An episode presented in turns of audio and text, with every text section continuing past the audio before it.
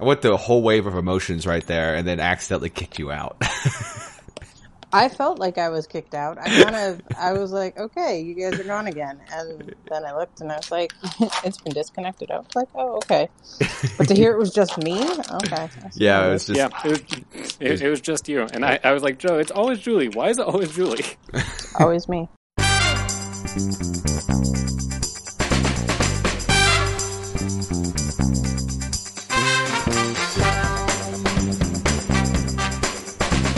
Hello, everyone, and welcome to this week's episode of Real Talk Pod, your one stop shop for all the latest Hollywood news, films, trailers, all that fun stuff.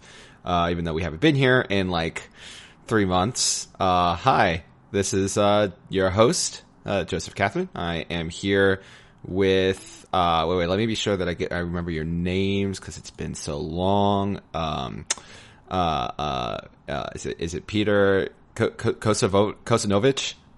Oh, you're so. Hi, nice to be here. Good But- to be here. But it is uh it is Peter Kosanovich and also the one and only Julie Shapek. No.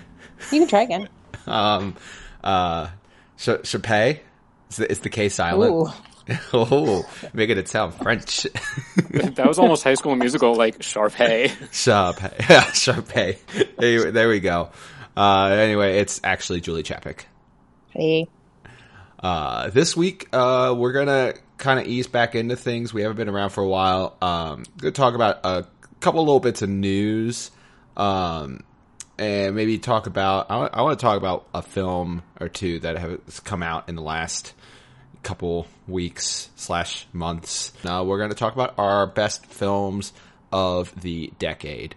So that's going to be the uh, crux of this episode. But first off, um, I did want to talk about one bit of news. Um, I don't know if you guys have been following the controversy surrounding Richard Jewell. Uh, nope. All right. Um, I, I, I want to see it. Okay. But I mean, I, don't- did. I haven't seen any of the news around it. So. Yeah. Well, y'all could get your popcorn, and everyone else can too, because it's it's uh, a whole lot of drama. Uh, before I even say anything else, I, like Clint Eastwood does not have the best reputation when it comes to portraying women. Stop me if you've heard that one before. I know, I know. Just, just yeah, yeah. I know you need a minute to to collect yourself from that shocking revelation. Um, and thi- in this film, he has uh, the reporter Kathy Scruggs. Uh, well, I, sh- I should back up a little bit. For those who don't know, R- Richard Jewell is about uh, the the real life person Richard Jewell, uh, played by Paul Walter Hauser, and he uh, saves lives at, in Atlanta, the 1996 Olympics, the bombing that occurred during during that Olympics, and then was falsely accused of being the bomber uh, because he was like the first man on the scene. Um, and the FBI and the media kind of crucified him, and you know his reputation went through the muck, and all of this, blah blah blah.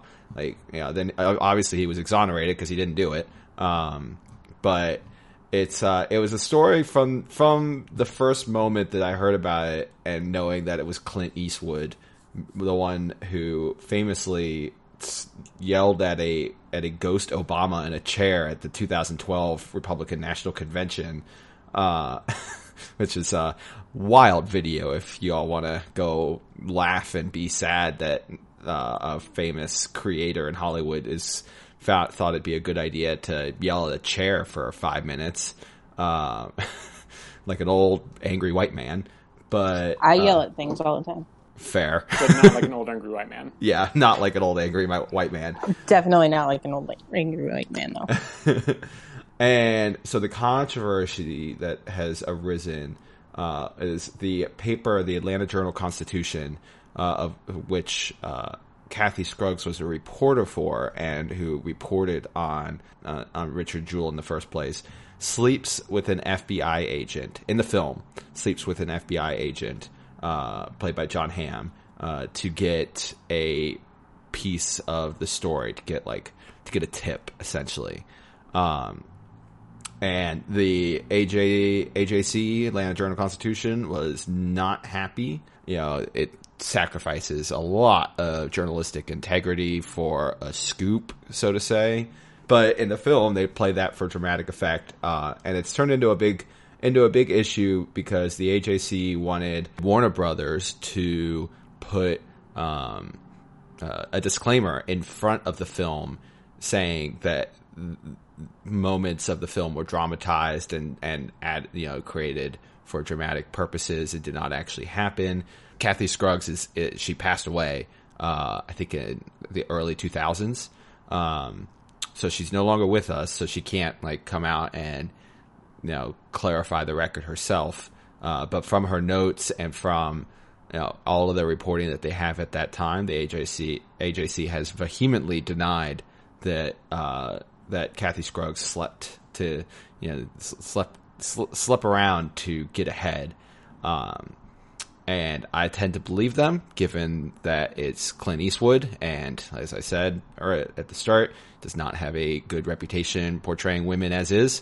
Um, so it's just it's put a sour taste in my mouth, especially right now when we really need the media and need to trust the media and and uh, how they report stories. Um, put a, a, sour taste in my mouth that that he would do uh, have this character be portrayed in such a way. Um, and as you would expect, Warner Brothers responded and played the victim and criticized the AJC for for falsely accusing uh, uh, Richard Jewell of being the the bomber and like you know just bringing up hold, holding them accountable for something that happened 23 years ago or whatever 24 years ago to uh, exonerate themselves from what's happening right now which is like nah, that does, it doesn't work that way.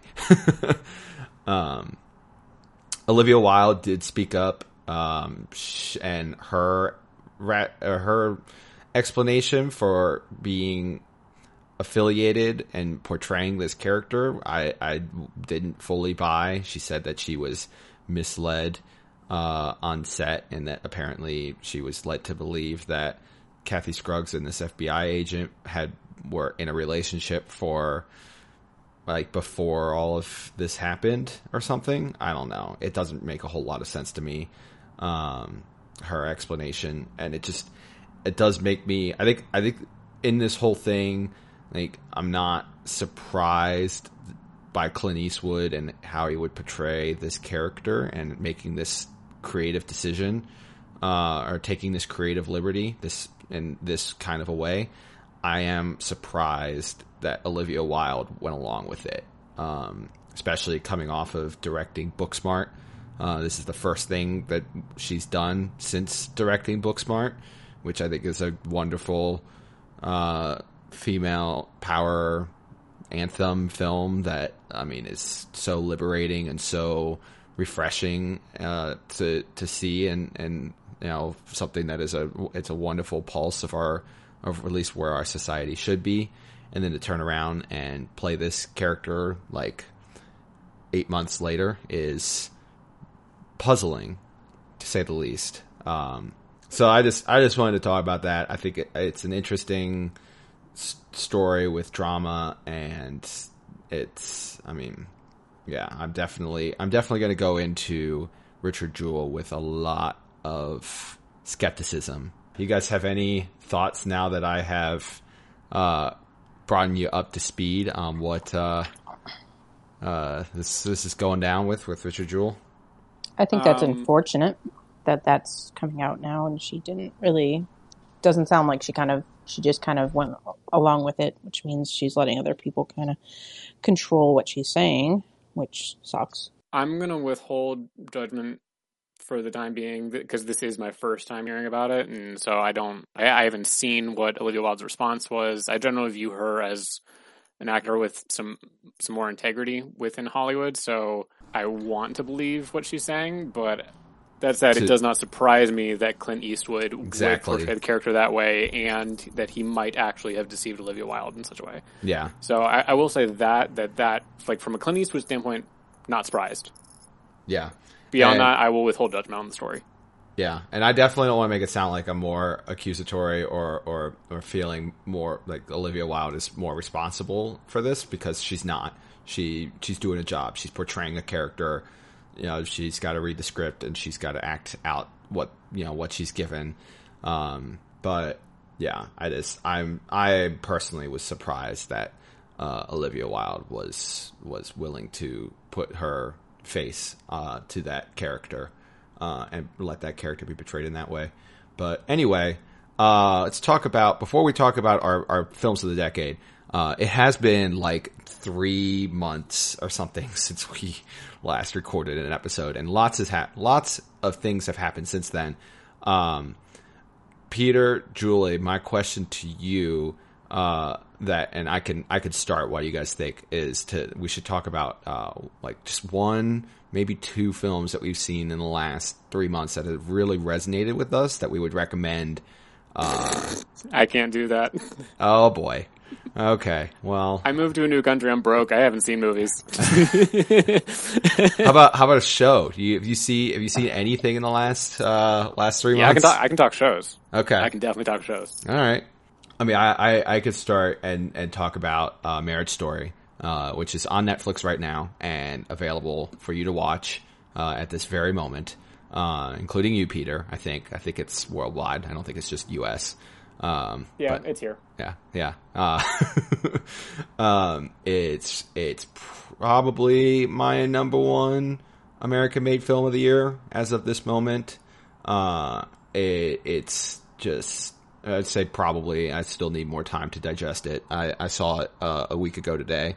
Yeah, I'm probably going to revisit it tonight. Um, because it, it's yeah, it, but it's really it's really resonated with me over the last week. Um, it stars uh, Adam Driver and Scarlett Johansson, and it's a really simple film. It's it's from Noah Baumbach, director Noah Baumbach, who is uh, famous or renowned for creating these very simplistic yet elegant and and rich stories um, around something very intimate or, or very small. Um, like Marriage Story is just the story of a divorce, essentially, and watching uh, a husband and wife uh, who spent ten years of their lives together kind of untangle themselves, and um, they obviously they have a kid, and they have to figure out how you know each parent gets to see the kid and, and be with the kid, and how they have to see each other and and figure out you know figure out how to still have a life even though they no longer love each other.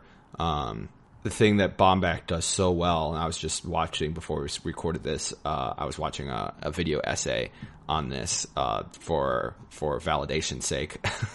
um, it's he's really good at um, uh, creating human, authentic like authentic dialogue, just like what you would think people in the real world would say to one another and how they would say it, like the the tempo of their conversation. Um, there's one scene in Marriage Story, uh, not to really try and give anything away, uh, but there's a there's a fight between the two of them. You know, spoiler, uh, but the couple going through a divorce gets into a fight. Shock. Um, but like how the fight plays out and the tempo of it and the like the rhythm of it, you you feel the tension building and building, and it just gets more and more. The you know, the emotions get higher and higher and higher, and it just continues to build, and it's just done so well. When at the end of the day, all it is is two people in a room talking. Uh, I mean, to to create that much emotion out of the most simple aspect of filmmaking, it, it's spectacular. Uh, strong, strong, strong. Recommend. Uh, and it's actually a good Netflix thing. Whereas like something like Roma, um, is a film that I would say you really need to. I mean, I was saying when it was uh, going around in theaters to go see it in a theater. Uh, I think Marriage Story is a film that you can still fully appreciate uh, while sitting on your couch uh, and even at times getting distracted.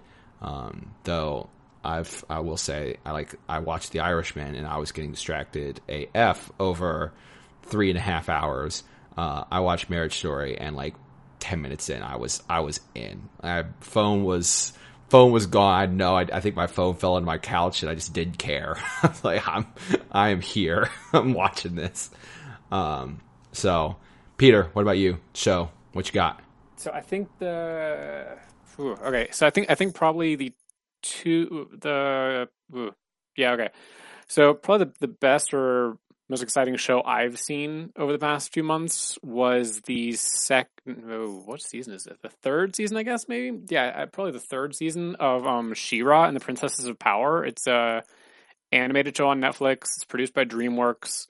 It when when the series starts, it it feels very very very for kids. Um, but the character dynamics and relationships get increasingly complex and um complex and mature and it, it deals a lot of whether or not you can actually trust your friends or how good of a friend is someone if they're really just kind of a toxic influence on you um so it's it's a really unique show for like that is aimed at children um but it's really really excellent and i'm i'm loving it. I think i think that they really knocked it out of the park um this third season um with a lot of the character evolutions and, and interactions. Um I, I think it was really really quite exceptional. So that was probably the one of the best things i've seen over the past few months. Yeah. And uh Julie, what you got? You got anything? Well, okay, so it's the holidays, so I've mostly been watching Hallmark movies. I'm not gonna lie. Fair. Um, I will say uh, I watched the knight uh, the knight before Christmas, and for the record, night is spelled K N I G H T. I know which one you're talking about. I, I know, I know. I'm just making sure that the audience knows that it's a pun. that one was it was okay. I mean, You they are all end the same, funny, so Joe. And I know the movie was so funny, right? They're so clever. I've never heard that one before. I'm sorry, No. Julie. We're cutting you off. What what It's what you got? What you got? Um, so beyond those movies, obviously Disney Plus has come out since we talked last. never never heard of it. No idea what you're talking about. You know, it's this thing. It came out. I've watched all the uh, classics already. Um, but what has taken the country, the world by storm, is the Mandalorian. Mainly the Baby Yoda show. No idea what you're talking about. The Baby Yoda show is amazing. I've really enjoyed it. So I don't know. I don't know if you guys have watched it yet. Obviously, you know everybody kind of kind of knows about Baby Yoda, um, but the show is actually really good, and I've really enjoyed it. It's funny because I actually saw something on Facebook last night because obviously the new movie is coming out on Friday. I get to Um, see it uh, Tuesday. Be jealous. Oh, I am. Um, but my excitement level out- is not jealous level I know. Yeah, I know. I know. You know, because Peter and I are gonna have discussions. um, so it, it was funny because I was uh, we were going to my friend's house and I was looking at Facebook and the movie coming out next Friday. Obviously, The Mandalorian new episodes are every Friday. Well, it literally crossed out The Mandalorian. It you know wrote over Baby Yoda show, and then it says due to the um, release of that new Star Wars movie, the Baby Yoda show has been moved to Wednesday. So in case anybody doesn't know, the new Mandalorian episode is actually on Wednesday this week instead of Friday to avoid any uh, conflict. Although I'll take Yeah, I it, don't thi- I I'll don't take think it have Baby to- Yoda two days early. yeah, I, yeah. I don't. I don't think Disney has to worry about conflict when it comes to Baby Yoda. they think baby yoda will pull away from the money they'll make at the theater That's the yeah, thing. yeah. They Like- missed out on so much money not having Baby Yoda merch ready to go. I know. That- I had oh. no idea that this was coming, and I love it. It's so rare nowadays. This is like another soapbox, but still, it's so rare for like a corporate entity, especially one the size of Disney, to be like genuinely for like no one in that massive company to be like, "Hey, I think this is going to become a sensation. We should be ready for it." well I mean, especially when they spend like the past couple movies being like look porgs look bb8 and then Yeah. this, time they're just like oh baby yoda no one's gonna want that Yeah, exactly. And then, like, meanwhile, you get Netflix, who like the weekend The Irishman comes out, they just have like fifty Irishman memes at the ready uh, to get to get the the social media conversation going. Uh, same with uh, Marriage Story. Meanwhile, yeah, Disney over here is like, oh crap, Baby Yoda, that's the thing. We need to make money off of it now. but so much money they were lost, especially with the business you and I are in. yeah, yeah, They could have done it. Oh yeah, I mean, it feels good to watch Disney not do something right, though. I- I'm just going to throw it out there. yeah. Like, I, I think- if I'm being completely honest, it feels really good to watch Disney actually mess up. I think I saw there actually a bit of news. I think it actually today uh, that uh, Frozen Two it cro- crossed uh, officially crossed a billion dollars. Uh, and Disney is the first studio ever to have six films cross the one billion dollar threshold in one year, and they're gonna have a seventh in a week. Well, actually, five days, six days, whatever. Uh, so, so I think the previous record was like four, which I I think also Disney had, but um, so they're fine. They are fine. And now we are going to talk about our best films of the decade. Um, I think actually, but before we like go into our list of the best, which uh, for the record, we none of us have uh, told each other what's on our lists, so we're all going to discover with you, the audience, uh, and it'll be fun. Um, but we're like our top list. We're just going to talk about like ten films that um, have uh, nine films that have really, at least for me, have resonated. Like not necessarily, I'm not necessarily looking at them as like, oh, this is the best made film. This is the best technical whatever. I'm just looking at like things that I have revisited and have you know continued to think about long after I've seen them. Things that were inspirational for me um, when I was uh, when I was starting. I don't know. I don't know if that is that how you guys kind of approached your lists. It was more like Mine's- feelings than like technical. a li- mine's but- a little bit of that, but a lot more technical. Kind of looking at things that are of exceptional quality and things that I believe will uh, resonate and and kind of last. Um, okay. for for the most part, it's kind of it's kind of a it's mostly that, but then a, a little bit of. But I keep revisiting and I really like it. Yeah. Yeah. So it's mostly the form, a little bit the latter. Um, Mine just bring me joy. Yeah. There you that's totally I, justified. yeah, no, I think I think Peter, you're you're kind of on one or more so on one side of the spectrum. Julie, you're on the other side, and I think I'm. I, I mean, I think all the films that I made are also wonderful technical masterpieces, and uh, but they've also really like that's one reason why they've resonated with me. So I think I'm kind of in the middle. Uh, so I think we'll get we'll get a good we'll get a good spectrum here. Uh, I, I was going to say, I think I think um, we should also mention that there were at least there there was at least one criteria that we had um, for, Yes. for this um, Yes. was that um, we we determined that we were not going to include films that did not have some sort of at least kind of major or wider spread release. So um, that means that unfortunately we will not be including Yellow Rose, which we raved about earlier um, in the year, and most I think most of Joe's films that he saw at Cannes also do not count because they have not received a wide release yet. Um, that said, Yellow Rose does have um, distribution through Sony um, next year. Uh, well, well, uh, so two films from Cannes are on my list, but the one is just an honorable mention because of this. That uh, it's Portrait of a Lady on Fire, uh, which is being distributed by Neon. Um, it's coming. It's going wide in February. Uh, I think on Valentine's Day was the latest date that I heard, but Neon doesn't seem to really know what they're doing with Portrait of a Lady on Fire, which makes me frustrated. Uh, That's that's I think- fair. um, yeah, I've that's another discussion, but I think I think Portrait is a film that Portrait of a Lady on Fire. I just I was going to mention it as an honorable mention, which I think we can do for Yellow Rose as well. For me, Portrait is still my number one film that I've seen in 2019.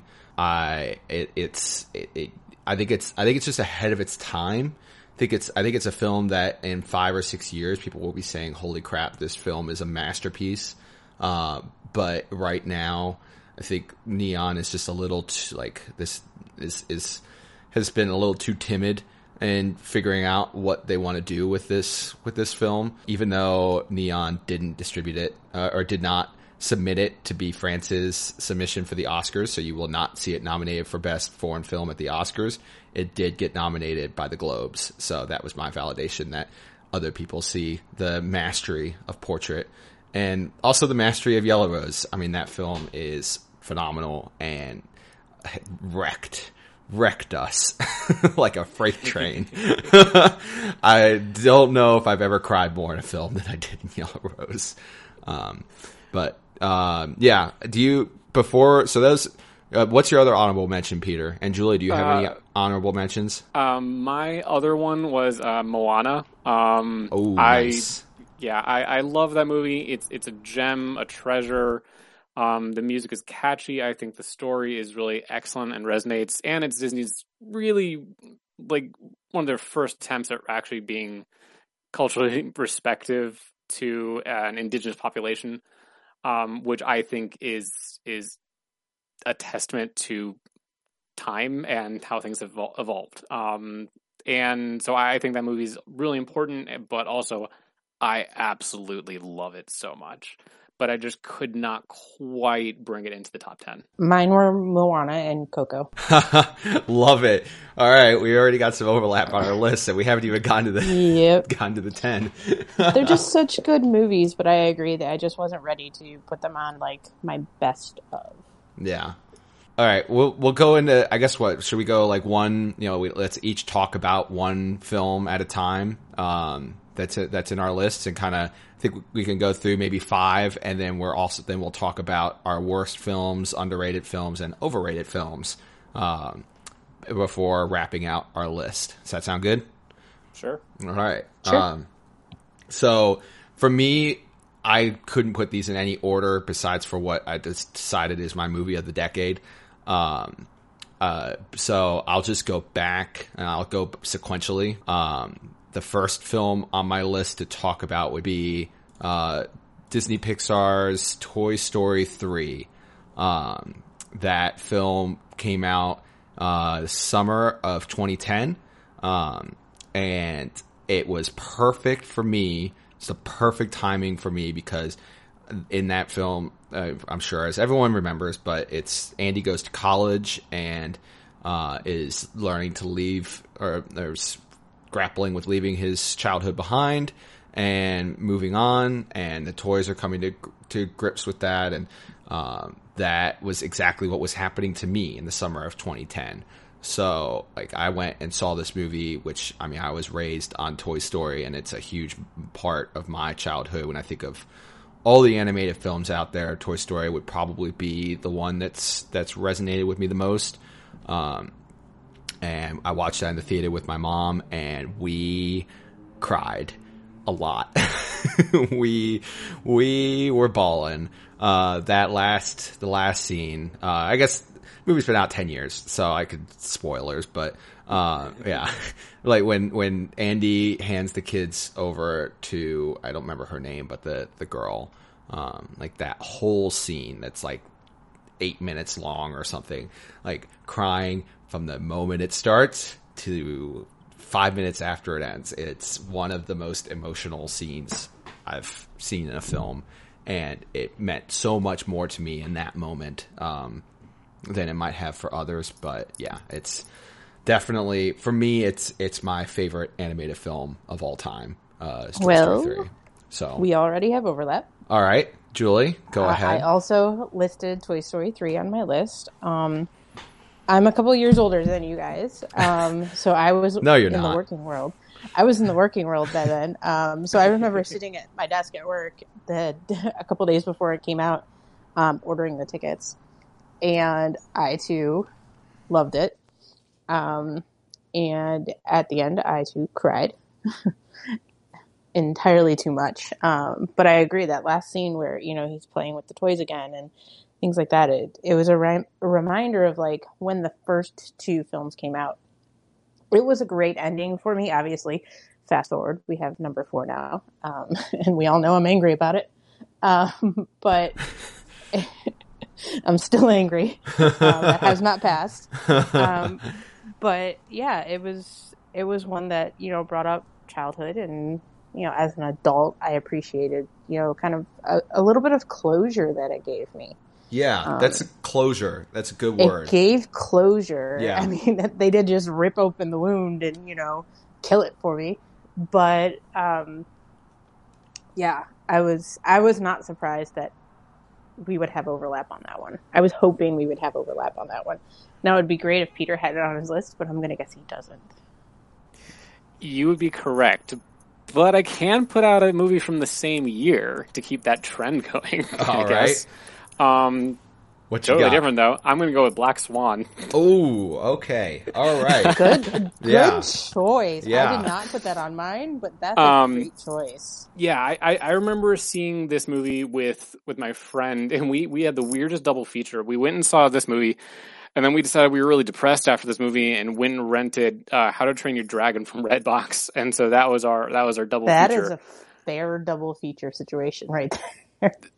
Thank you. I'm I'm glad you would agree. Um, but so I, I went with Black Swan because it was that was that, came out during my first year of undergrad, and um, I was just about to switch to a film major, and so this was one of the first films that kind of just uh hit like at that right moment of me starting to look at film more critically as opposed to just being more of a fan.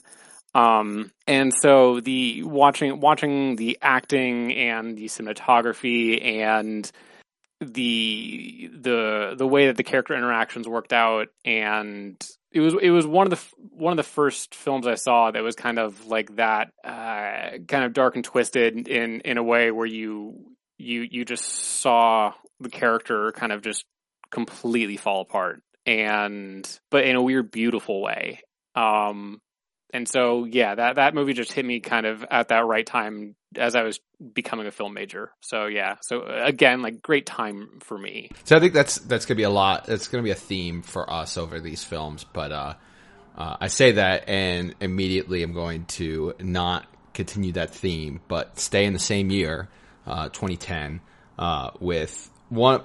Actually, it is a similar theme. I think this is one of the films that I uh, like are one of the reasons I fell in love with cinema. Uh, would be uh, the Social Network. It's Jesse. I, uh, I was about to say Jesse Eisenberg, Mark Zuckerberg, and the start of Facebook. though they take many creative liberties in that story, and I think it, I think it's more a story of friendship and like coming how and like watching uh, a that fall apart and um, seeing that play out over two hours uh, is really at least for me was was it's very I think I think it's more about that than it is about Facebook and the starting of Facebook because a lot of that was exaggerated. Uh, but it is a w- once in a generation collaboration that we may never see again between director David Fincher, screenwriter Aaron Sorkin. Um, they are like their styles f- to me are bread and butter, and but they're they have they're also alphas, so they don't. the from what I've heard, the the collaborate the collaborative process on Social Network was something. Uh, it was good some days, bad other days. So I do not expect to see them get together anytime soon. Uh, but they did give us an awesome film um, that, for me at least, really sets the stage for what college is, is like, like, or the what Hollywood thinks college is like. Uh, it's definitely my my reference for Harvard, what going to Harvard is like. um, eh, even regardless of whether that's fair or because you went to Harvard. Oh no, but uh, yeah, I wish no, um, not smart enough. But um, it also has like my favorite or one of my favorite scores in a in a film ever between uh, it- which was done by Trent Reznor and Atticus Ross of Nine Inch Nails.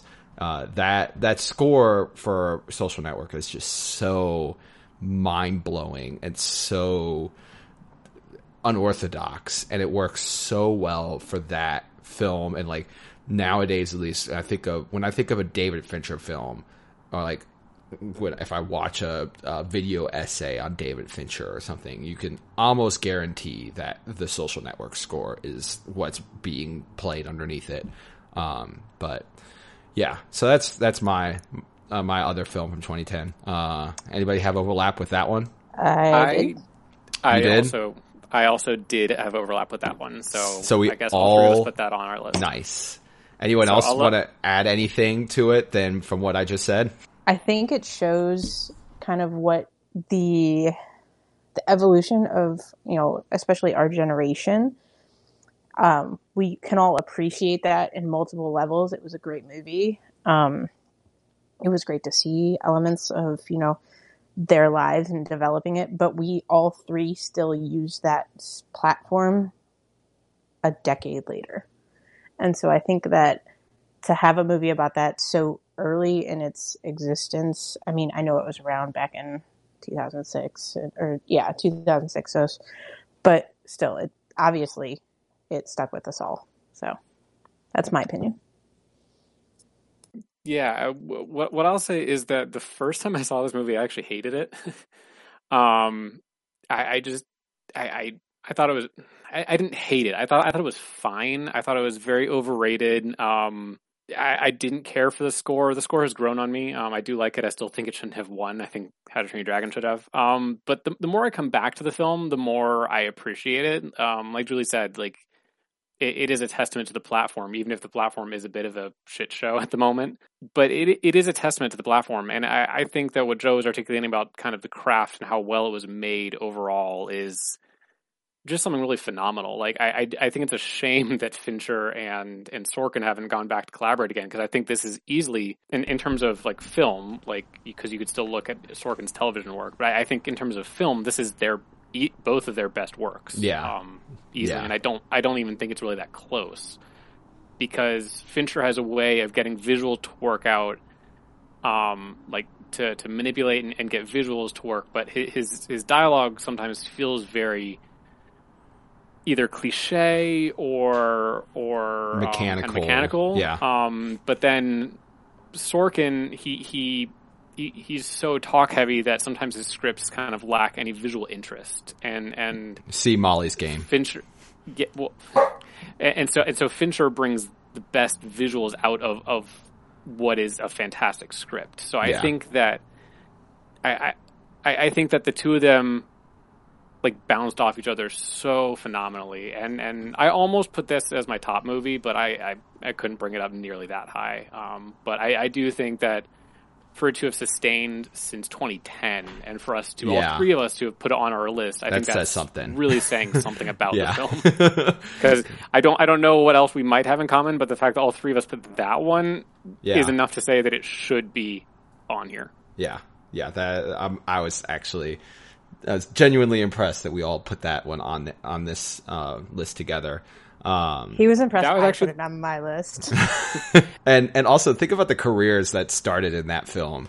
Uh, Jesse Eisenberg had already been around, and that's definitely Jesse Eisenberg's best film by far. Uh, but I think, I mean, that's that film One started. of Justin's early acting. Yeah. J- JT, that was like Rooney, Rooney Mara broke Rooney out. Mara with- broke out.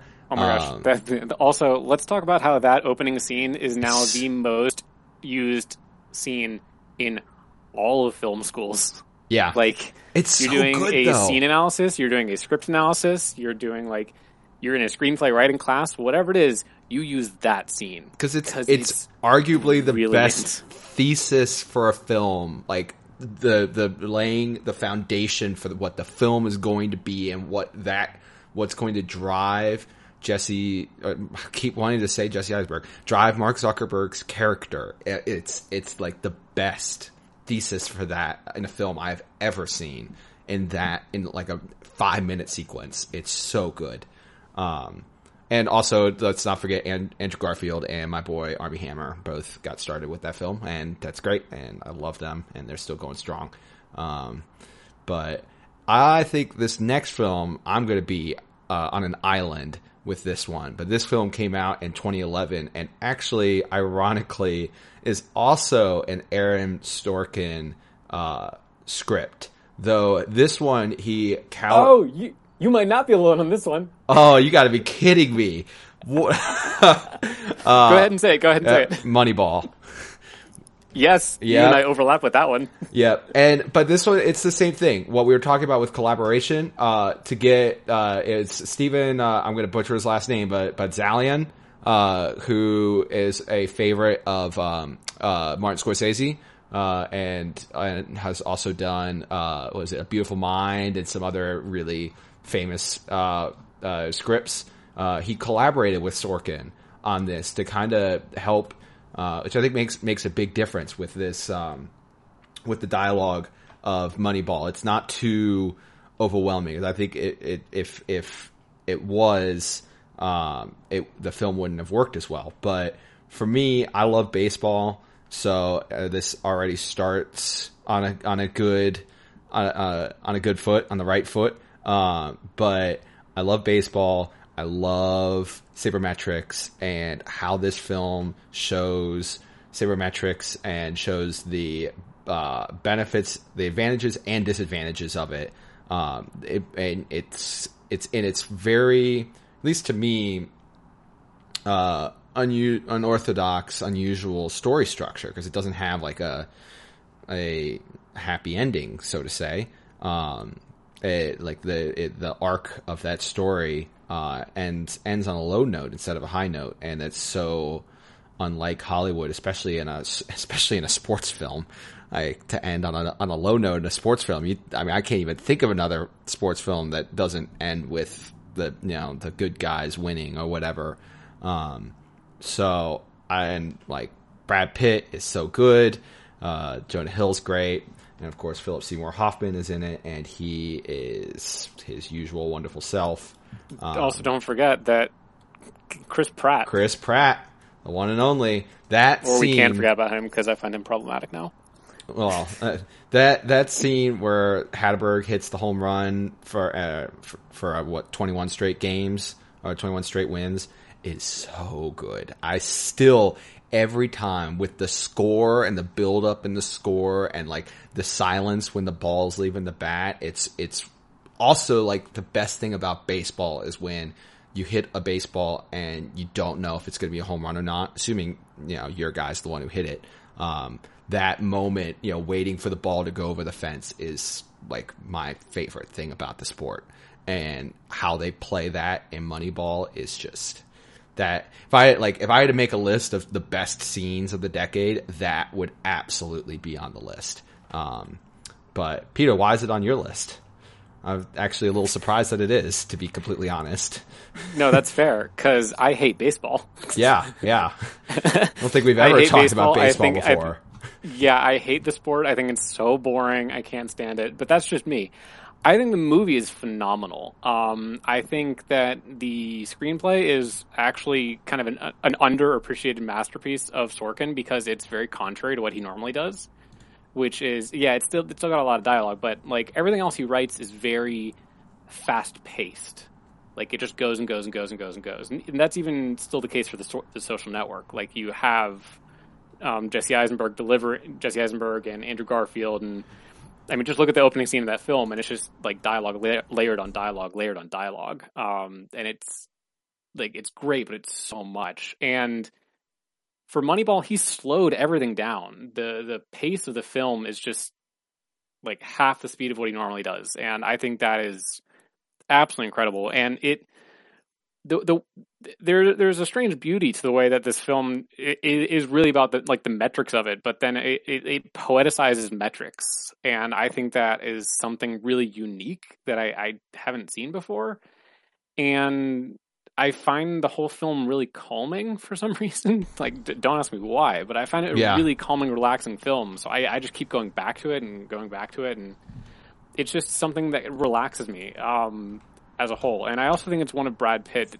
I think I think it actually could be Brad Pitt's best performance um, that I have seen him do because it, it, was like the first time that we see him not as like a, a, the hot hunk. Guy. Yeah, a hunk. Yeah, like he's he's been a good actor and he's been a good actor even when he's playing the hunk. But like this was the first time where it's like, nah, you're a washed up, yeah. semi older dude. You're washed up, you're middle age. Go with, with a high school diploma. Be, and yeah, a daughter you'd like to and, send to college. yeah, exactly. And it's it, it was it was very contrary to what he normally plays. Um, and, and, it was the first time I took him more seriously as an actor. I'm like, oh, okay, like you've been good, but you're actually good in this. Yeah. Um, yeah, and, and I, I just I, I really appreciated the nuance with which he delivered that character, and yeah, the the way that they managed to poeticize the whole thing, which for a sport that I do not like, I find that even more impressive. Um, so yeah, I, I, I enjoy this movie. I think it is a gem of a film, and I go back to it all the time. I love it. yeah, for sure. Uh, Julie, I'm gonna go out on a limb and say that that film does not overlap on your list. So it what... was it was not on my list. Yeah, I thought I thought I did think about adding it. It just oh. didn't do what it did for you guys to me. Yeah, like I said, my list is, my list brought me joy. Yeah. So uh, what so. what other what else brought you joy? This, this is one of the me... films for me that brought me joy. Yeah. Like this was one of my joy films. Yeah. okay, so I'm gonna pick one that probably I think won't be on your list. Um, I'll just go with Bridesmaids. Ooh, interesting. You are correct. That is nowhere near my list. Interesting. Okay. I mean, that film brought me an immense amount of joy. I, I gotcha. I gotcha. Um, just because I, I don't know about you guys, but over this last decade, a lot of my friends have gotten married. Um, there has been a lot of, you know, bridal showers, bachelorette parties, weddings, all that, and it's something I could relate to. Um, and so you know, thinking back over the last 10 years, I've probably watched that movie, you know, 10 times, at least once a year.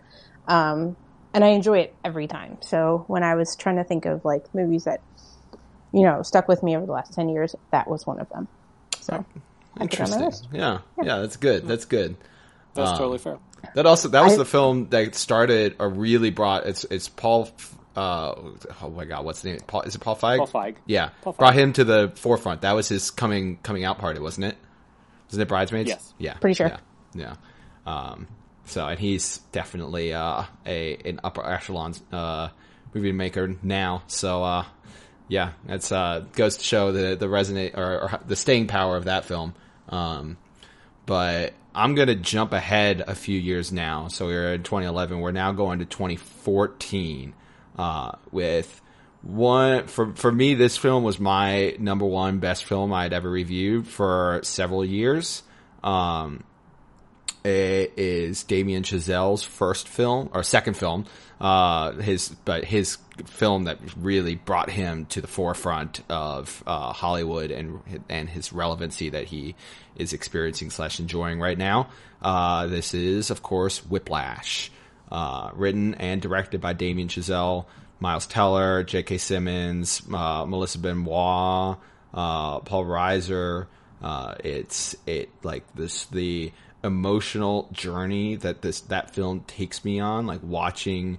Like it's something that I can really relate to, just to like strip myself down for a second. Like I've always felt like I have a drive in me to like better myself every like every day. Like it's something that I just can't like a switch that I can't turn off. It's like watching like you know someone succeed, but at what you know the, what cost to himself that he has like that he has in the process of trying to achieve his goals.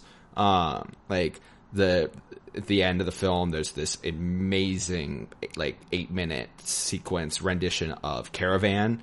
Uh, that is phenomenal. It's so well shot. It's so well executed and like you feel so uh like overjoyed for Miles Teller's character uh Andrew as he is like sticking it to uh uh sticking it to Fletcher J.K. Simmons and like Fletcher realizing that this is his through chair uh, at at his face moment, and he's rising to it, and uh, Andrew's rising to it, uh, and like starts to support him and and you know get get him going.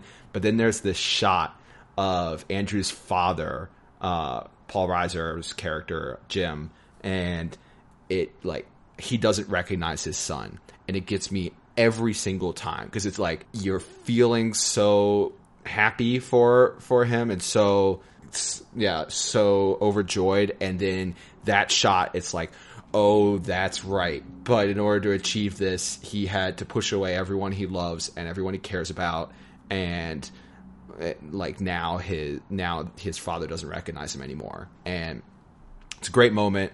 something Chazelle does so well with another film that you know is on my list that we're getting to.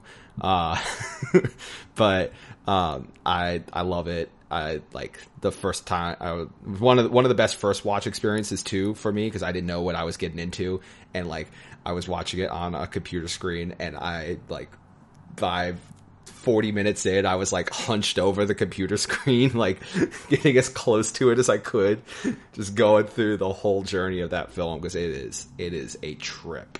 Um, but anybody else have uh, Whiplash on their list, or am I on an island on this one? I did not. Uh, I also did not. I'm on an island. Okay, that's fine. That's cool.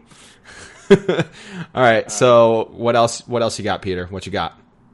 Um, so, so the next one I have is um, I've met, I think I've mentioned it a few times on the show, um, or at least I mentioned it to Joe before. It's um, uh, short term twelve, Oh, which came out yes, Yeah. yes, yes, which yes, came yes, out in twenty. Have you seen it yet? I'm I'm ashamed to say that I have not, but I need to. It's on my list. Okay. I know. Um, okay, so it's uh, so so the film is from 2013. It is written and directed by De- by Destin Daniel Cretton, um, who is now working on a upcoming Marvel film. Um, for a fun fact, um, it also stars Brie Larson. There you go. Um, yeah, no this this film it's it's really exceptional. Actually, it it it. The, the cast is like an unsung who's who of like na- of rising stars. So it, it has Brie Larson, it has Kaitlyn Dever from uh, from um, Booksmart, it has Stephanie Beatrice from Brooklyn Nine Nine and Rami Malek, um, and it also introduced the world to LaKeith Stanfield. So like, yeah, th- this movie had like a ton of like, but the, essentially the, the film was about like a a group counselor at a um at a like foster like group foster facility um for at-risk youth. Um and that's Brie Larson and she's trying to navigate the waters of like making sure that these kids are okay that they're staying off the streets that they're um kind of in recovery or working towards like like bettering themselves um like being able to survive on their own sort of. Um but then also like navigating like kind of the disaster that is her life. Um and it's just so phenomenal. It came out like a year or something before um, Room, which Brie Larson won the Academy Award for, and honestly, like she should have won it for this. It, super super indie film. It's amazing. The acting in it is just phenomenal across the board. It's also on Netflix, so I've added it to my list f- officially, and will be watching it very soon because yeah, the, the stars, the star power of it is enough to get me. Yeah, exactly. Uh, Julie, what else you got? What you got? So the one that is on my list that I know isn't on your list, I know 100% it isn't on your list, Okay, is Mary Poppins Returns. yeah, that's not on my list. you would be correct. No. And You, I'm you would sure definitely be guys- correct. You guys understand why it's on my list. Um, it's just it. Mary Poppins is one of my favorite all-time movies, and so this one obviously brought up you know memories as being a very small child, um, and it just made me happy. You know, I went and saw it, and I was very happy, and I've watched it probably three or four times since. So, yeah, it was a great movie for this year for me. So, or right. what? Yeah, Uh, this s- well, uh, to keep it going, I will continue my Damien Chazelle theme and probably possibly surprise Peter by the fact that this film is not my movie of the decade. Uh, i- if I'm glad it's not. I know you're glad it's not, uh, but for me, La La Land is it, it, it it's definitely in my top three. If I had to, if I had to make rank them, uh, this would be. Would it surprise you if I said this is not my most overrated film? Uh, actually, a little bit. A little bit, a little bit. Um, It, it almost was, but it's not. Yeah. So I'll let you keep going. I, I, I, I hope part of the reason why it wasn't uh, your overrated was because uh, you knew it would be in my top ten. No, I actually find this to be a good movie. I just didn't think it deserved all the praise it got, but I do find it qu- to be quite good. So I didn't, I, I, I didn't want to justify it as being the most overrated film because I did think it was actually quite good, and I did enjoy the film a lot. So Yeah. I, I don't dislike it. I just didn't think it got. I, I don't think it quite earned the praise that it got. That's fair. But uh, for me, I, I love it because I love how it paints LA. Um, like how La La Land shows LA and utilizes and romanticizes uh, LA Uh, that is for me the best uh, ro- romantic romanticization, if that's a word. I'm making it a word of L.A. that I personally have ever seen. Um, and uh, it's not necessarily you know how one wants to think about LA. They might want to think about it more in a nitty gritty, uh, like noir esque tone. Uh, there might be more dynamic portrayals of LA in thing in those kind of films. Um, but uh, for me, I just I love the city and how it looks, and it's right from the opening shot. You get that first big sequence with another day of sun on the um, on the 405 uh, uh, inter- interchange. That like I watched that film with my dad, who lived in L.A. on Huntington Beach, but lived in the L.A. area um, for many years of his life. Immediately, you know, within 15 seconds of that sequence was like, hey, I know where they are, and like because they really they filmed that on uh, on on the one of the busiest uh, intersection or exchanges overpasses of uh, Los Angeles. Um, so, and I love the music. I love every song. Uh, I know every song. I could sing every song, uh, regardless of. Well, I'm not going to right now for just for you.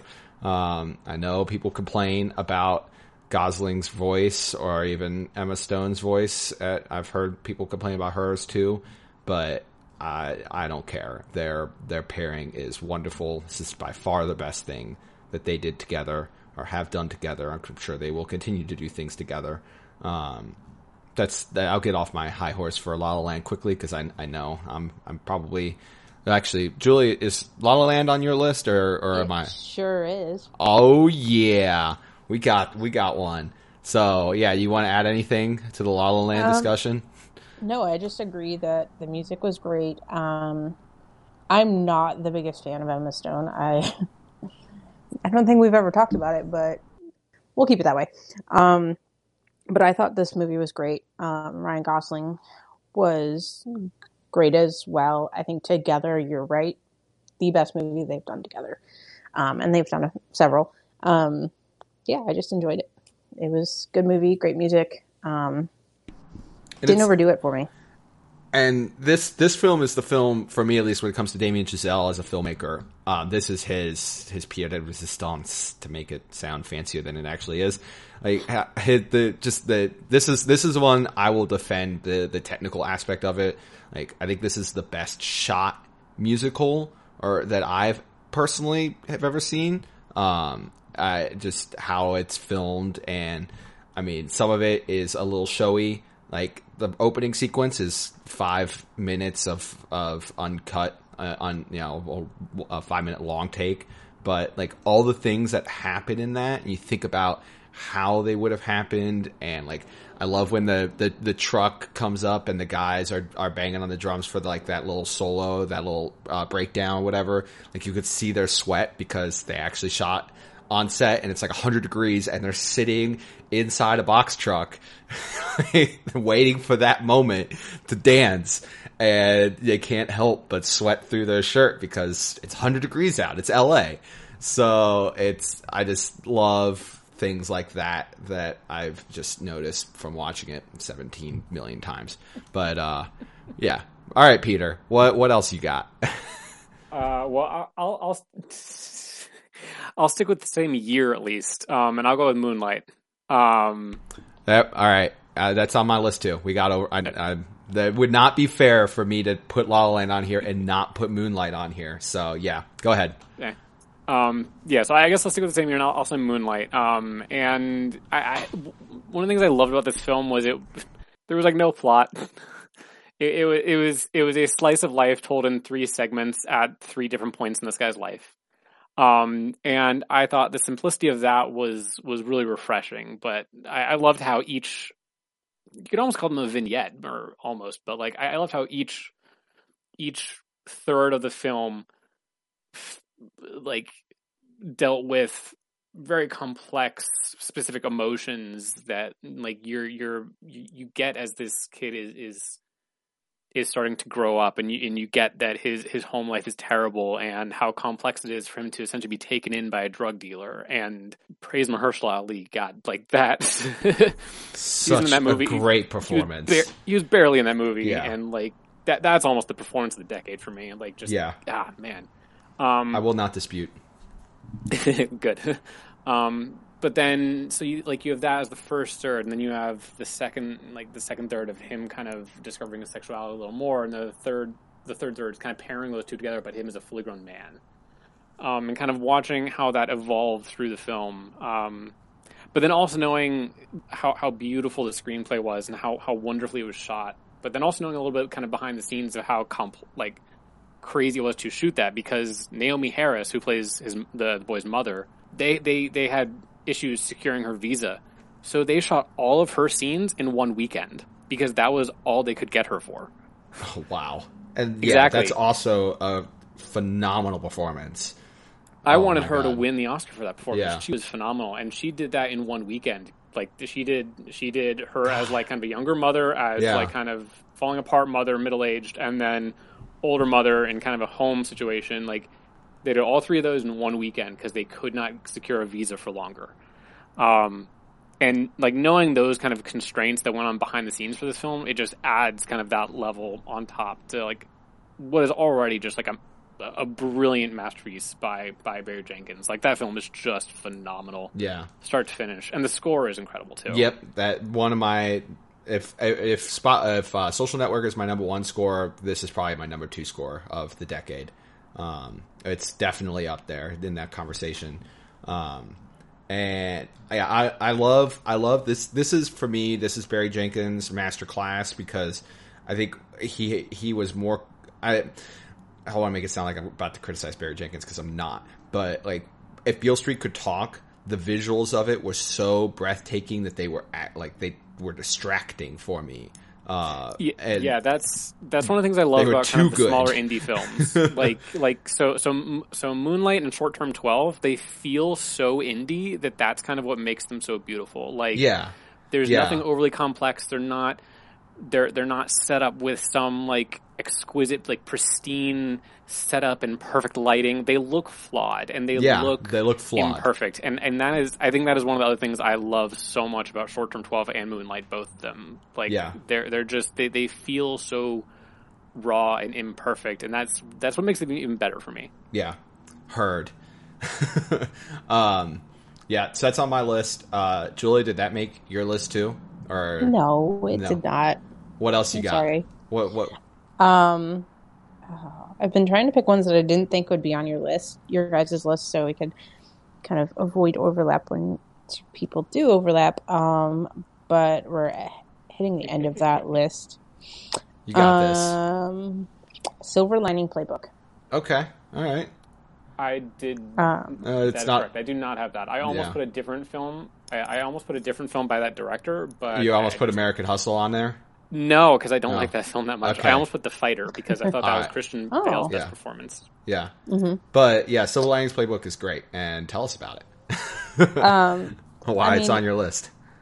Silver Linings Play. Uh, so I love Jennifer Lawrence, and God, why am I drawing a blank on his name right now? Bradley Cooper. Bradley Cooper. Oh, I don't know how I could forget that. Yeah, Um, it's all good.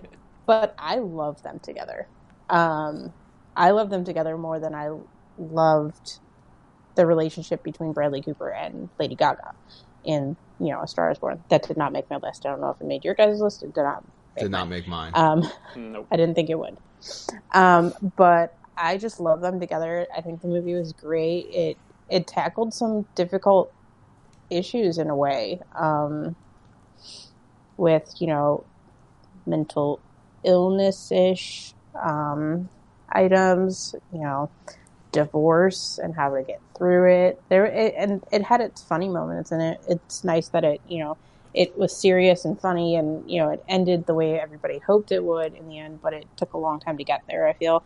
Um, but it was nice to see the characters develop over the time. So i just really enjoyed it. It's one that i i've watched multiple times over the decade. Um, so that's why i added it to my list Um, so before we keep going, I've got four films left to talk about on our list, including the film of the decade. Let's let's rush through our. I Uh, have five. you have five. Peter, talk about one of them. Inclu- including my, my, my, my top. Okay. Um, throwing throwing one more in before um, before before we separate it. Um, Uh, I'll go with uh, Hell or High Water. Um, Ooh, interesting. Okay. um, I would not have guessed that one. Huh. yeah, it's I, I, I don't know what it is about it. Like I I, I think I, I watched part of an interview with um with the screen with the screenwriter Taylor Sheridan one time, and he um he really his philosophy on screenplay writing is don't make anything overly complex. He started as an actor, so what he does is he writes really simple scripts as great as he can. And I think that is a brilliant way to go about it. So, I mean, I think now he's getting a little more complex, and the films are maybe getting a little out of his hands. Um, but Hell or High Water, I think, I think the combination of him and, and the director he collaborated with, um, who I'm losing his name at the moment, um, but it, uh, Ben McKenzie, I think that was it, maybe. Um, but uh, yeah, no, it's it's just a really simple story that's just executed really, really excellently, and I think that was um, kind of kind of again like Moneyball, like I was saying, that was Brad Pitt's best performance. I think this was Chris Pine's best performance that I've seen him do in a film, and this is kind of what made me start taking him more seriously as an actor and being like, oh no, you're like legitimately talented.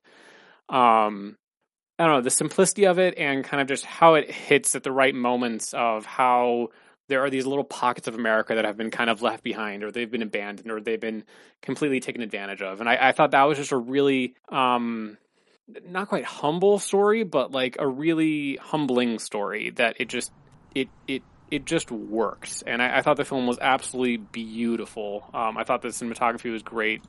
Um, and I thought the acting, um, from, from the two leads, um, was just, uh, terrific. And, and the more and more I watch it, the more and more I love it. Like the Yeah. first time I saw it, I thought it was terrific, and then the more I go back, I'm like, yeah, like it just reaffirms what I thought. Yeah, that's that's uh, uh I I will say I loved it. Uh, it hasn't resonated with me as much as it, it as it has, so that's why it's not on my list. But it is a great it's a great film. Um, Glad I could surprise you a little bit. yeah.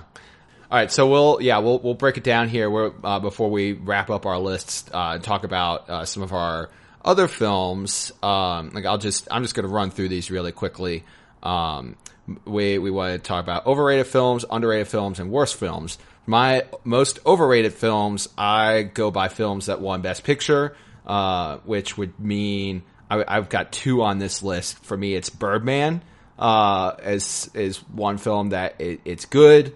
It's not great. Did not deserve. Uh, I felt like it did not necessarily deserve Best Picture, but it's a film about, uh, you know, essentially about itself, and uh, the Academy eats that eats that crap up. Um, and yeah, it looks great. Uh, thanks to uh, Chivo, uh, Emmanuel Lubezki uh, as a cinematographer. It's beautiful uh, to watch unfold. But that is for me. That's that's its thing.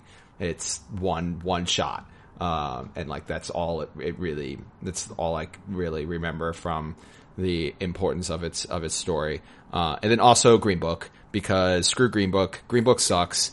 Didn't deserve Best Picture. I'm still bitter. What are you talking about? I don't know. Uh, screw Green Book. That's all I'm going to say. Um, Hashtag bitter. hashtag bitter. Uh, under, yeah, underrated films for me. Uh, I also have two here. It's my, this could be my moment to talk about Greta Gerwig and how much I love her and how much I feel even now, even even as she's gotten Lady Bird and uh, has had immense success behind Lady Bird and 20th Century Women. Uh, right, well, and is hopefully going to have success with 20 uh, with um shit with uh, Little Women. uh, Little Women. 20th Century Women is one of the films that's under that's on my underrated list, uh, and her character in that is one of my favorite characters in a film uh, ever. Uh, and I like that 20th Century Women for me. That first watch was the day after Trump got elected, and to watch these, yeah, well, but the, like it was it was perfect. It was exactly what I needed in that moment because it's about three women raising uh, a kid and like we're together. You've got the mom and you've got a couple friends and they help raise this kid uh, who doesn't have a father figure in his life.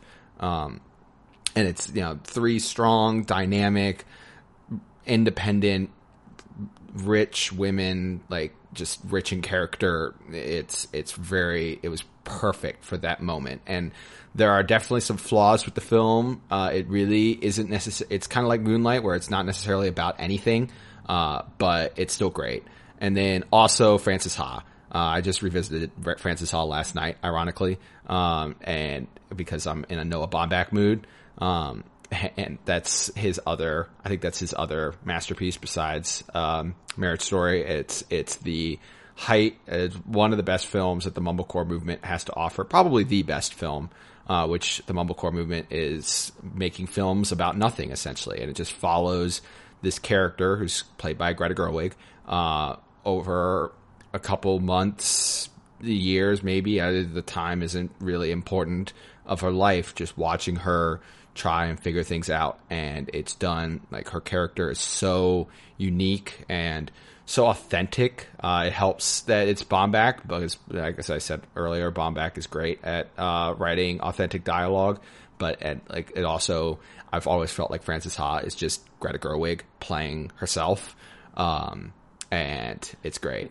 So, and then worst film of the decade for me is I Love You Daddy. Y'all remember when that was a thing? I do not, but I will say that Oh. I was correct. Our worst films are different. Okay. All right. I was wondering because this is low hanging fruit. It's Louis C.K.'s film that came out right after, uh, or it was about, it was like a week away from its wide release when, uh, at, when the Me Too movement was really getting started and everyone was like, yeah, Louis C.K. would masturbate in front of me and it was fucked up. Uh, pardon my French, but you know, Louis C.K. is a, What? I don't Yeah. even remember this film. oh my God. Yeah. So they I, I genuinely don't don't even remember hearing either. about this film. they they canceled the wide release of it uh, for obvious reasons. And but this film, it's about like I'm just gonna read the IMDb description of it. When a successful television writer's daughter becomes the interest of an aging filmmaker with an appalling past, he becomes worried about how to handle the situation. So Chloe Grace Moretz falls is falling for uh, what's his name, John Malkovich, who is clearly playing uh, Roman Polanski. Like that is the director when they say becomes the interest of an aging filmmaker. It's I don't Roman even Polanski. think I need to hear the rest of this story Yeah. because, like, right from the oh man, yeah, this just is so. sounds. It's Chloe Grace Moretz. She's like Oof. 18 or meant to be 18, and the male gaze is so bad. Like this is a film that even before the Me Too movement was like, uh, what are you doing? And then yeah, it's written and directed by Louis C.K. Uh, and yeah, obviously Louis C.K. is Louis C.K. Uh, the only thing this movie ca- gave us uh, of any value was a wonderful shot of Pamela Adlon uh, looking disgusted that I have since saved, and it never became a meme. Maybe it will one day, and I'll finally be validated. But uh, uh, I've used it as a disgusted uh, meme for years. Um, yeah, and it was it was positioned as an awards like awardsy film. It came out, uh, or it was supposed to come out in November of that of 2017. Um, before they canceled it, before you know, however many women, dozens of women accused Louis C.K. of being a creep and an asshole, uh, and it's uh, it's so bad. It's so I had to I, I I bootlegged it. One film I'm not ashamed at all to say that I bootlegged. Um, and watched it on my computer, and I had to stop at multiple occasions just to like collect myself and be like, okay, I'm like scream into the pillow is done. Now we're back to it. it was an hour and a half, and it uh, no, it was two hours. It's a two hour long film, and it was the worst two hours of my life.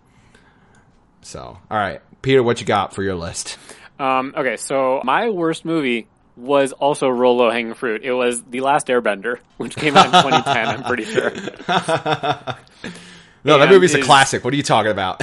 that movie's trash. it is straight trash. Oof.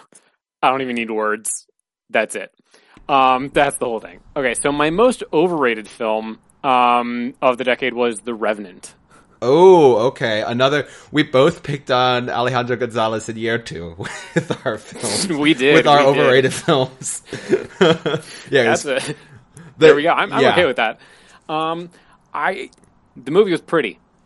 That's what. I'll say about that movie. It was that pretty, authentic lighting um, though Adapt bear. That authentic lighting. Um, I, I thought, I thought, I thought, I thought the, I thought the VFX that went into making the bear, I thought that's impressive. Um, I thought the lighting was pretty. Um, I thought Leo did a good job acting. I didn't think it was a great job acting. I thought it was a good job acting. I actually thought Tom Hardy was kind of better, even though you couldn't understand a single word he said. um, I thought it was unfortunate that of all the films that Leo could have won his Academy Award for, that was the one. it was this film. Yep. And he only won it because it was a weak year for everyone else. Yep. Like there was no other stand-up performance, and they're like, "Cool, Leo, you get it." Um, yeah, I did not like this film at all. And then it was when it was picking up steam in award season, I was like, "Oh no, please no!" And then it did not win the Oscar for Best Picture, and I literally was jumping out of my chair. Um, It almost did though, So- but Alejandro Gonzalez in Iñárritu did win Best Director. ugh. Yeah. No. I- yeah. Um, so then my most underrated films, um, I am going to list. Uh, uh, there, there are a few that I want to list, but I'll limit it to to. Uh, yeah, I'll limit it. Um, so the first one is Samsara, which is a documentary that I don't think anyone will probably have heard of. yeah. I, I, I haven't even heard of that one. yeah, I didn't think so. Um, it, there, it it is a documentary. There is no narration or dialogue whatsoever. It is just visuals, and it is basically eye candy.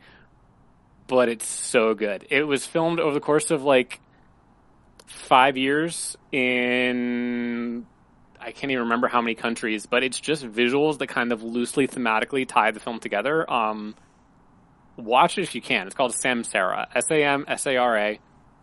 It's beautiful. If you just watch the trailer, you'll be like, "Yep, I'm sold." Um, and then, uh, oh gosh, Song of the Sea is a beautiful animated film. Me and Earl and the Dying Girl is the funniest film I saw in like forever. But the other Yes. film is um, The Secret Life of Walter Mitty. Um, I think that is Oh. a film that is just like an yeah. I think that is an underrated and underappreciated gem of a film, um, particularly for people who daydream and people who like to travel. I didn't like Um, what? I didn't like it. You're wrong. Um, I absolutely, I absolutely love this film. Um, yeah, it, it like Moneyball. It's one that I can go back to like endlessly, um, and just, it just kind of relaxes me and kind of stimulates my brain to be like, yeah, it's okay to daydream and to like lose focus sometimes. Um, but like, it, it's also really good to get out there and do things and travel and explore and experience stuff. Um, and and so I, I, I genuinely just love that film and keep going back to it. All right. I yeah, I did not. I was not a huge fan of that film, but I also I only watched it once when it first came out, so maybe I need to revisit it. But um, yeah. What uh, what you got, Julie? What you got? You got anything? Oh, yes. So, Yes. Okay. So, my can I go overrated first? Do it. Um, I did them in however order I wanted. Yeah. Okay. Do you. You do you. Okay. So, overrated film, I Tonya. Fair. You take that back. It was great. It was it was a good movie. It wasn't great. I mean, it I am was hurt. and wasn't. Um, I- but I am triggered. okay. All I right. had I mean I really had to rack my brain about you know the films that I've I've seen I've enjoyed. Um but didn't think that they lived up to my expectations. And that was one of them. Um yeah I really don't have I expected more of it. I felt like it just kind of ended for me. And I was like okay. Um but yeah that's my overrated film. I don't have I don't have a bunch of opinions because I did go to it, I did see it, I did like it, but it wasn't all that and more for me. It's okay. So- You're allowed to be And it- For a lot of people, it was clearly it was a lot more than I thought. Um, so this must be on your list, Jeff. It's it's not, but I, if I remember correctly, that year it was my number one American made film, or number two maybe that the year it came out. I don't remember. It was it was in, I remember it was you up loved there. That one. I loved it. But what about uh what about underrated? What you got? Okay, so this one might come off as a surprise because I've just seen it recently. Um, but The Nice Guys. Okay. With- All right. That- no, no, no. yeah, I Um, get that. Yeah. Aim for the bushes. I- I approve. I approve of that one. Um, and yeah. like I said, I was racking my brain, and I like thinking back. I knew nothing about this movie um, when it came out. Like I don't remember seeing commercials for it. I don't remember seeing anything online about it. I don't remember seeing anything about it. Um, and I happened upon it one day and I watched it and I actually really liked it. Um, it was funny, you know, it had its moments where it was like, okay, this is, you know, good. I was surprised that I hadn't heard about it. And so that's why I put it on my underrated. Um, yeah. I think it was funny. Russell Crowe and um, Ryan Gosling, an interesting mix. Yep. They had Bold surprisingly strategy. good chemistry, Yeah. though. I, I, I enjoyed did. them. They did, but that was one of those things I was like, uh, this looks a little like it would be weird. And then I watched and I was like, huh, they actually worked together.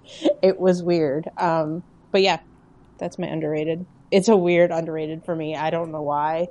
but when I was thinking about them, when you guys told me to think about it, I was like, uh, I guess that's it. 'Cause- No, that's fair. I, I would agree with that one. I would agree with that one. Um, what's your worst?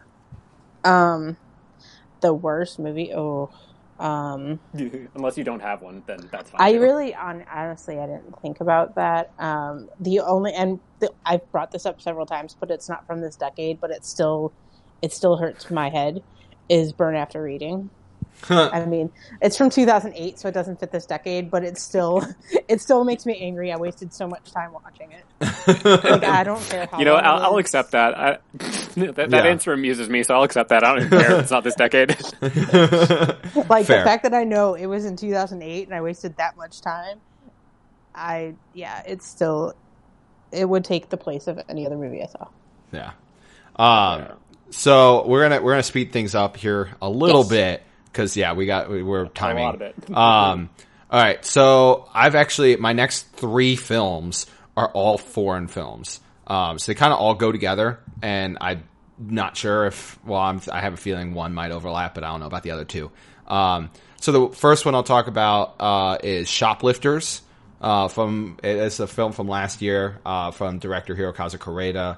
Uh, it, it's it was I think it's it at Cannes uh, last year, and I think it's one of the uh, uh, one of the reasons that I like one of my gateways into foreign film, uh, which I have now watched immensely over the last couple years and have seen the uh, uh, the wonders or the last year and have seen the wonders and beauty and uh, the un-American inspirations of foreign film.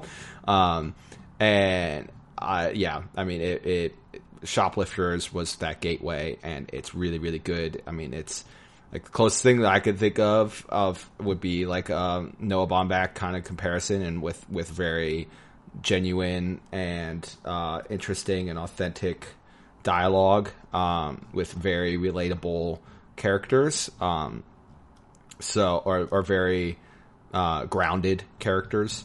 Um, then the other film from last year um, uh, that um, would be on my list uh, would be Roma, uh, Alfonso Cuarón's Roma. I've, th- that one had we have overlap, right? No, we do not have overlap. We do not. But I remember how much you loved that one, and Yeah. I, I do appreciate any. If if Children of Men had been this decade, I would have put it on, but Yeah. not this decade.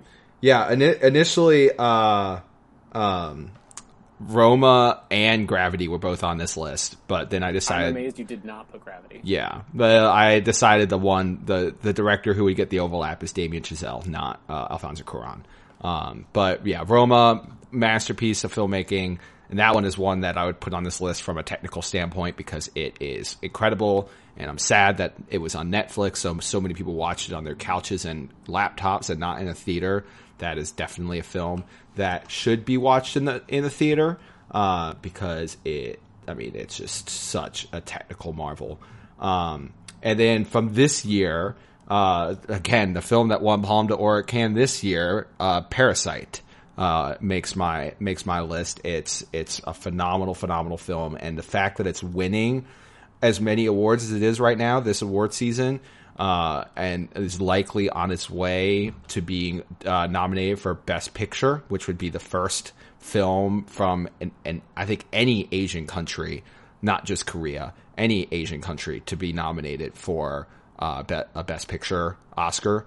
Uh, and not only is it gonna likely get nominated, people are actually starting to say, you know, this thing might actually win Best Picture, um, which would be wild if it did. Uh, but it's from uh, Bong Joon Ho, uh, who's directed other films like Okja and Mother and um, uh, Snowpiercer. Snowpiercer, which at least was on Netflix. That's I watched it on Netflix. I think I know Okja is because it's a Netflix film, um, but it's also wild. It uh, the less you know about Parasite going in, the better. But just know that the name Parasite does not imply that it's a horror film. It's more of a class uh, class film about uh, a lower class family integrating themselves with an upper class family, and chaos ensues, and it's great. Um, Peter, uh, what are what about your other three films before we get to your film of the decade? What else you got? Yeah, so my next three are. Uh, I'll start with The Big Short.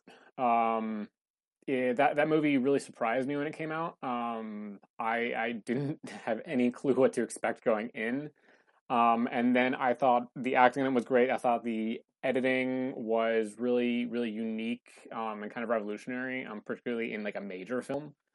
Um, I, I yeah, I thought it just worked on a surprising level, and I thought it was very impactful and very important um, to tell kind of that story of the 2008 financial crisis. Because yay! Um, but yeah, no, I thought that was a very important film and surprised me in a lot of ways. Particularly the editing, I thought was really, really um, like innovative in the way they you edited and told that story. Um, the next one is uh, Arrival, um, which, if I'm not mistaken, is from the same year, um, and kind of brought even wider acclaim to Denis Villeneuve um, in his directing prowess. I thought Arrival was just phenomenal from start to finish. Um, it's Uh, based they're- on a short story. They're a year apart for the record. Oh, they're a year Um, apart? Yeah, Okay. I was like that doesn't sound right. Twenty, I think 2015 was the year of the de- uh, was the best year for the uh, of the decade. Uh, I was like, I don't remember Arrival being in that list too, but go, yeah, keep going. Yeah. yep. Um, oh, oh, Hell or High Water and Arrival. Those two were the same year. So Yeah. My, yeah. Okay. Um, anyway, so yeah, so Arrival, it, it kind of reintroduced, it, it like brought wider acclaim to Denis Villeneuve. Um, it's based off a short story that I think is wonderful. Um, I thought the acting was really great, but I thought that the way it told a story kind of in, in a circle almost, or kind of inferring things were out of time. Um, and I thought the whole thing about the, the story was essentially about language. Um, I thought, and like learning to communicate, I thought that was really, really fascinating and really important. Um, currently, like today. Um, so plus, I, I just I love science fiction so much, and I, I saw this theater in this in the theaters with my brother, and like heading into the final act of that film, there was a moment where our jaws dropped, and I looked at him, and his jaw was dropped. I'm like, okay, cool, it's not just me, and we just they stayed that way for like 20 minutes. It was That's awesome. blew our minds. Um, and so then the, the last of, of these three, um, I, I have to do it. Spider-Man into the Spider-Verse. Um, it, I was wondering I- if that was going to make it. it, it, yeah, it, it had to. It, like th- this movie was almost my top film. Um, it, it just this movie, this movie has no right to be as good as it is. Like Sony was botching the Spider-Man property. They didn't know what they were doing, and then they're like, you know what? We're going to do an animated film. We're going to do it about a different Spider-Man, not Peter Parker. We're going to innovate animation while doing it, and we're going to double down on Spider-Man. We're going to have like six of them, and I'm like, and it works. And it doesn't just work it exceeds. The film is stunning. It is beautiful. It uh, there's nothing else that looks like it in animation. The story is phenomenal. Like it makes you feel things. It's it's a great origin for for Miles Morales and getting that story told I could just go on all day about this film it's just so so so good so yeah that's th- those are the And with What were you those, yeah, uh, us with those three wrapped up, I have a feeling. I know what you're. I, ha- I have a feeling our film of the decade is going to be the same. It very well could be. I think- very well could be. Yeah. is. So, so the Big But- Short and Arrival and Spider-Man into the Spider-Verse. Those three are just some Not pretty solid films. not planned. And Peter, we are way too in sync. It's creepy. uh, Julie, Well, we'll what? have to wait until Julie lists hers to Yeah, find out if we're yeah. the same. Okay, so my last three are Gone Girl. okay, all right. I obviously it didn't bring me joy, but it was good movie. um, Fair. uh, I mean, was a it good could bring you joy. I'm I'm not going to judge. That's, that would be weird. um, but it was a good movie. It stuck out to me. It's another one of those I keep saying. I've watched it several times. I enjoy it every time. It it was just a good movie. Um, Drive. Oh, that almost made my list. Almost. Um, obviously, I apparently have a thing for Ryan Gosling. Um, I had no Which, idea what it was about. Um, no idea what it was about when I watched it. Um, nor did I realize it was going to be very silent. But it was a good movie. It, and this is very like these last three. I feel are very different from all my other ones. That's why I kind of saved them. Um, also, it didn't really bring me joy. It was a little violent, um, but it was good, and I've I have it. It's one. I don't have many DVDs anymore, and all of the movies that I've listed, I have on DVD, and I think that's kind of a big deal if you think about it. Um, Easy rewatchability factor. yeah, I mean, not many people have DVDs anymore. They have Netflix, Hulu, Disney Plus, um, and everything else. So it's I, I- you know, when I actually I turned a bunch of my movies into a resale store in Nashville, and because they just took up room, but there were certain ones I picked to keep with me, and all of these movies I have, I believe, yeah, I think I do. I'm I'm like I'm like ninety nine point nine percent sure I have all of them on DVD. Um, and then my last one is Django Unchained. All right. I Oh, could, okay, I yeah. could appreciate. Yeah. Um, it's probably my favorite favorite of the Tarantino movies, if I'm going to be honest. Um, Fair. uh, and so it's once again one of the ones that didn't really bring me joy. Um, it brought me a lot of blood and uh, Blood, Yeah. sweat, and tears. death.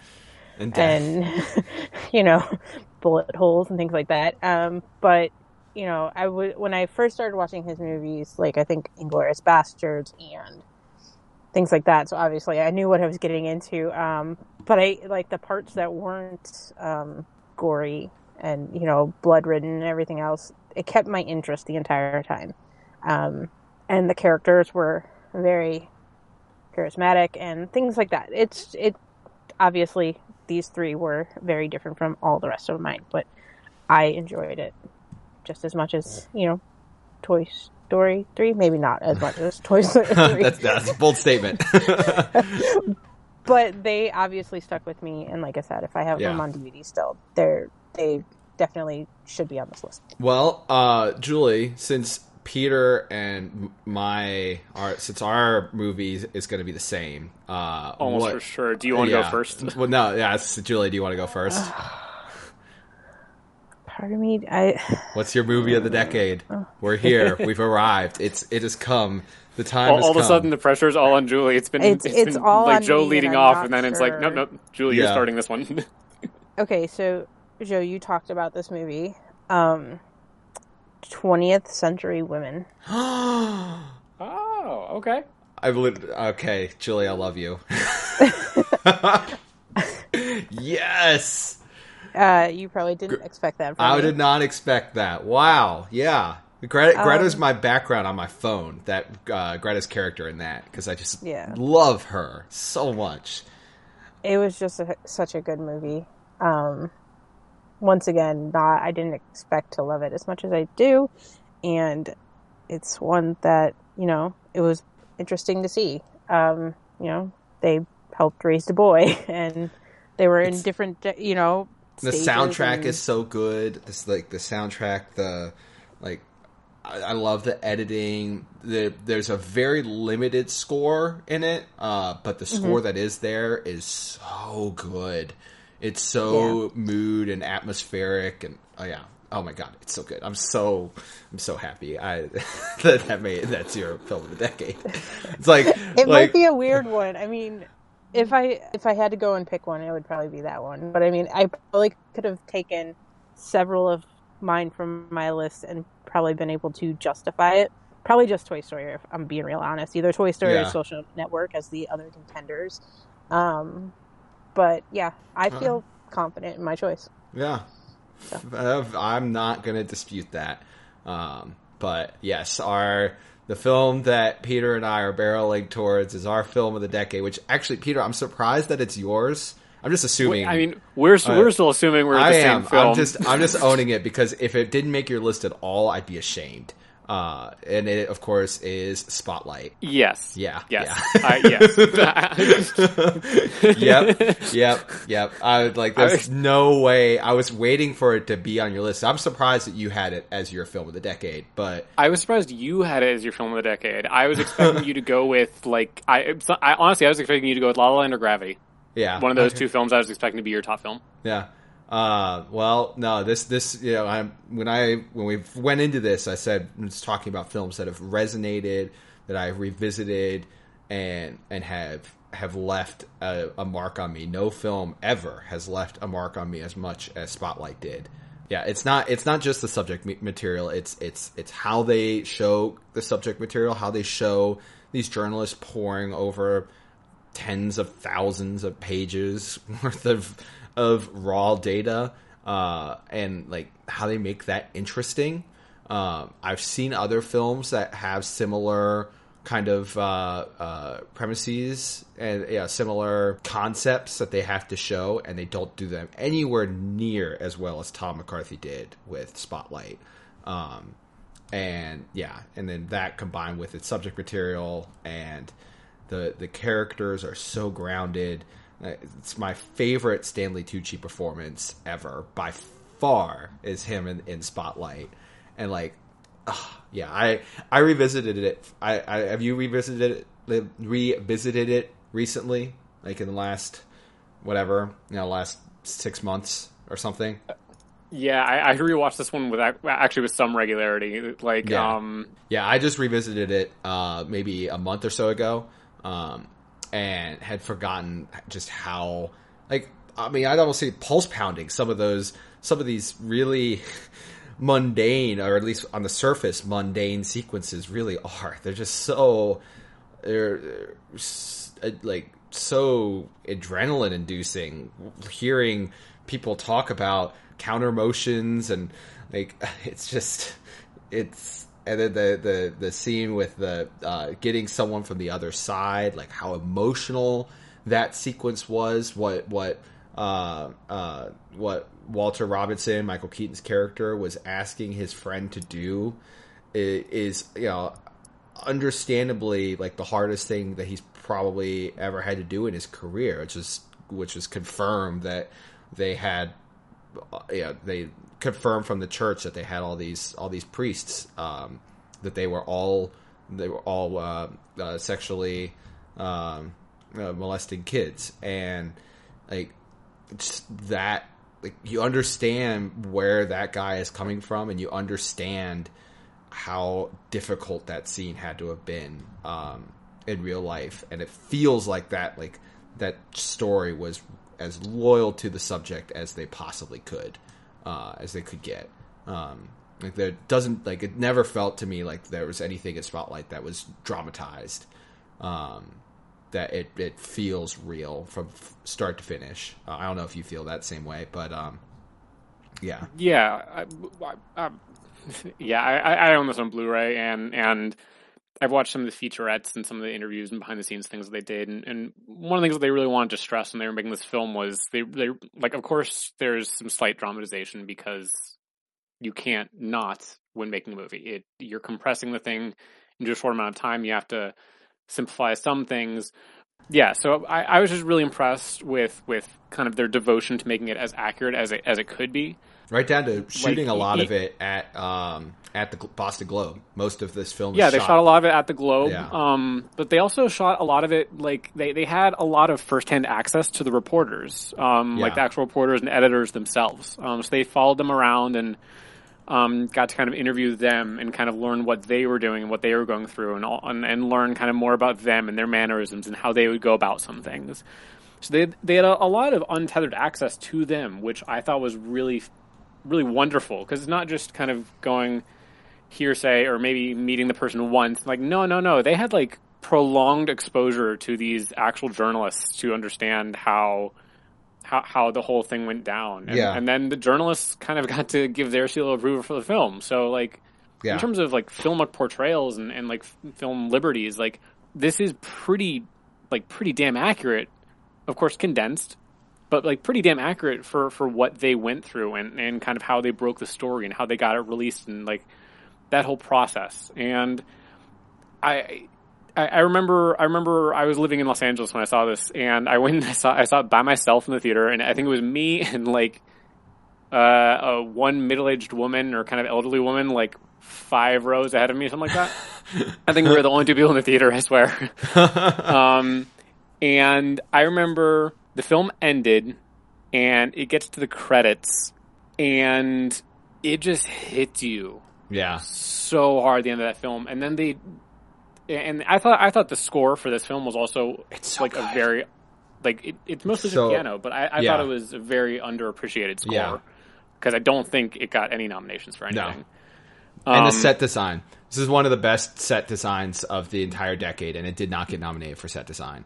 The set design and and the um the costumes, character Yeah. design, I thought like kind of having them dressed down um, Yeah. was really excellently done. the, but the, I- messiness I, remember and yeah, it's I, so remember good. getting to the end, getting like the, the film ends, and that the score comes in and it's just playing, and they're going through the list of, Yeah. of all the countries where they, the cities and the countries where where yeah.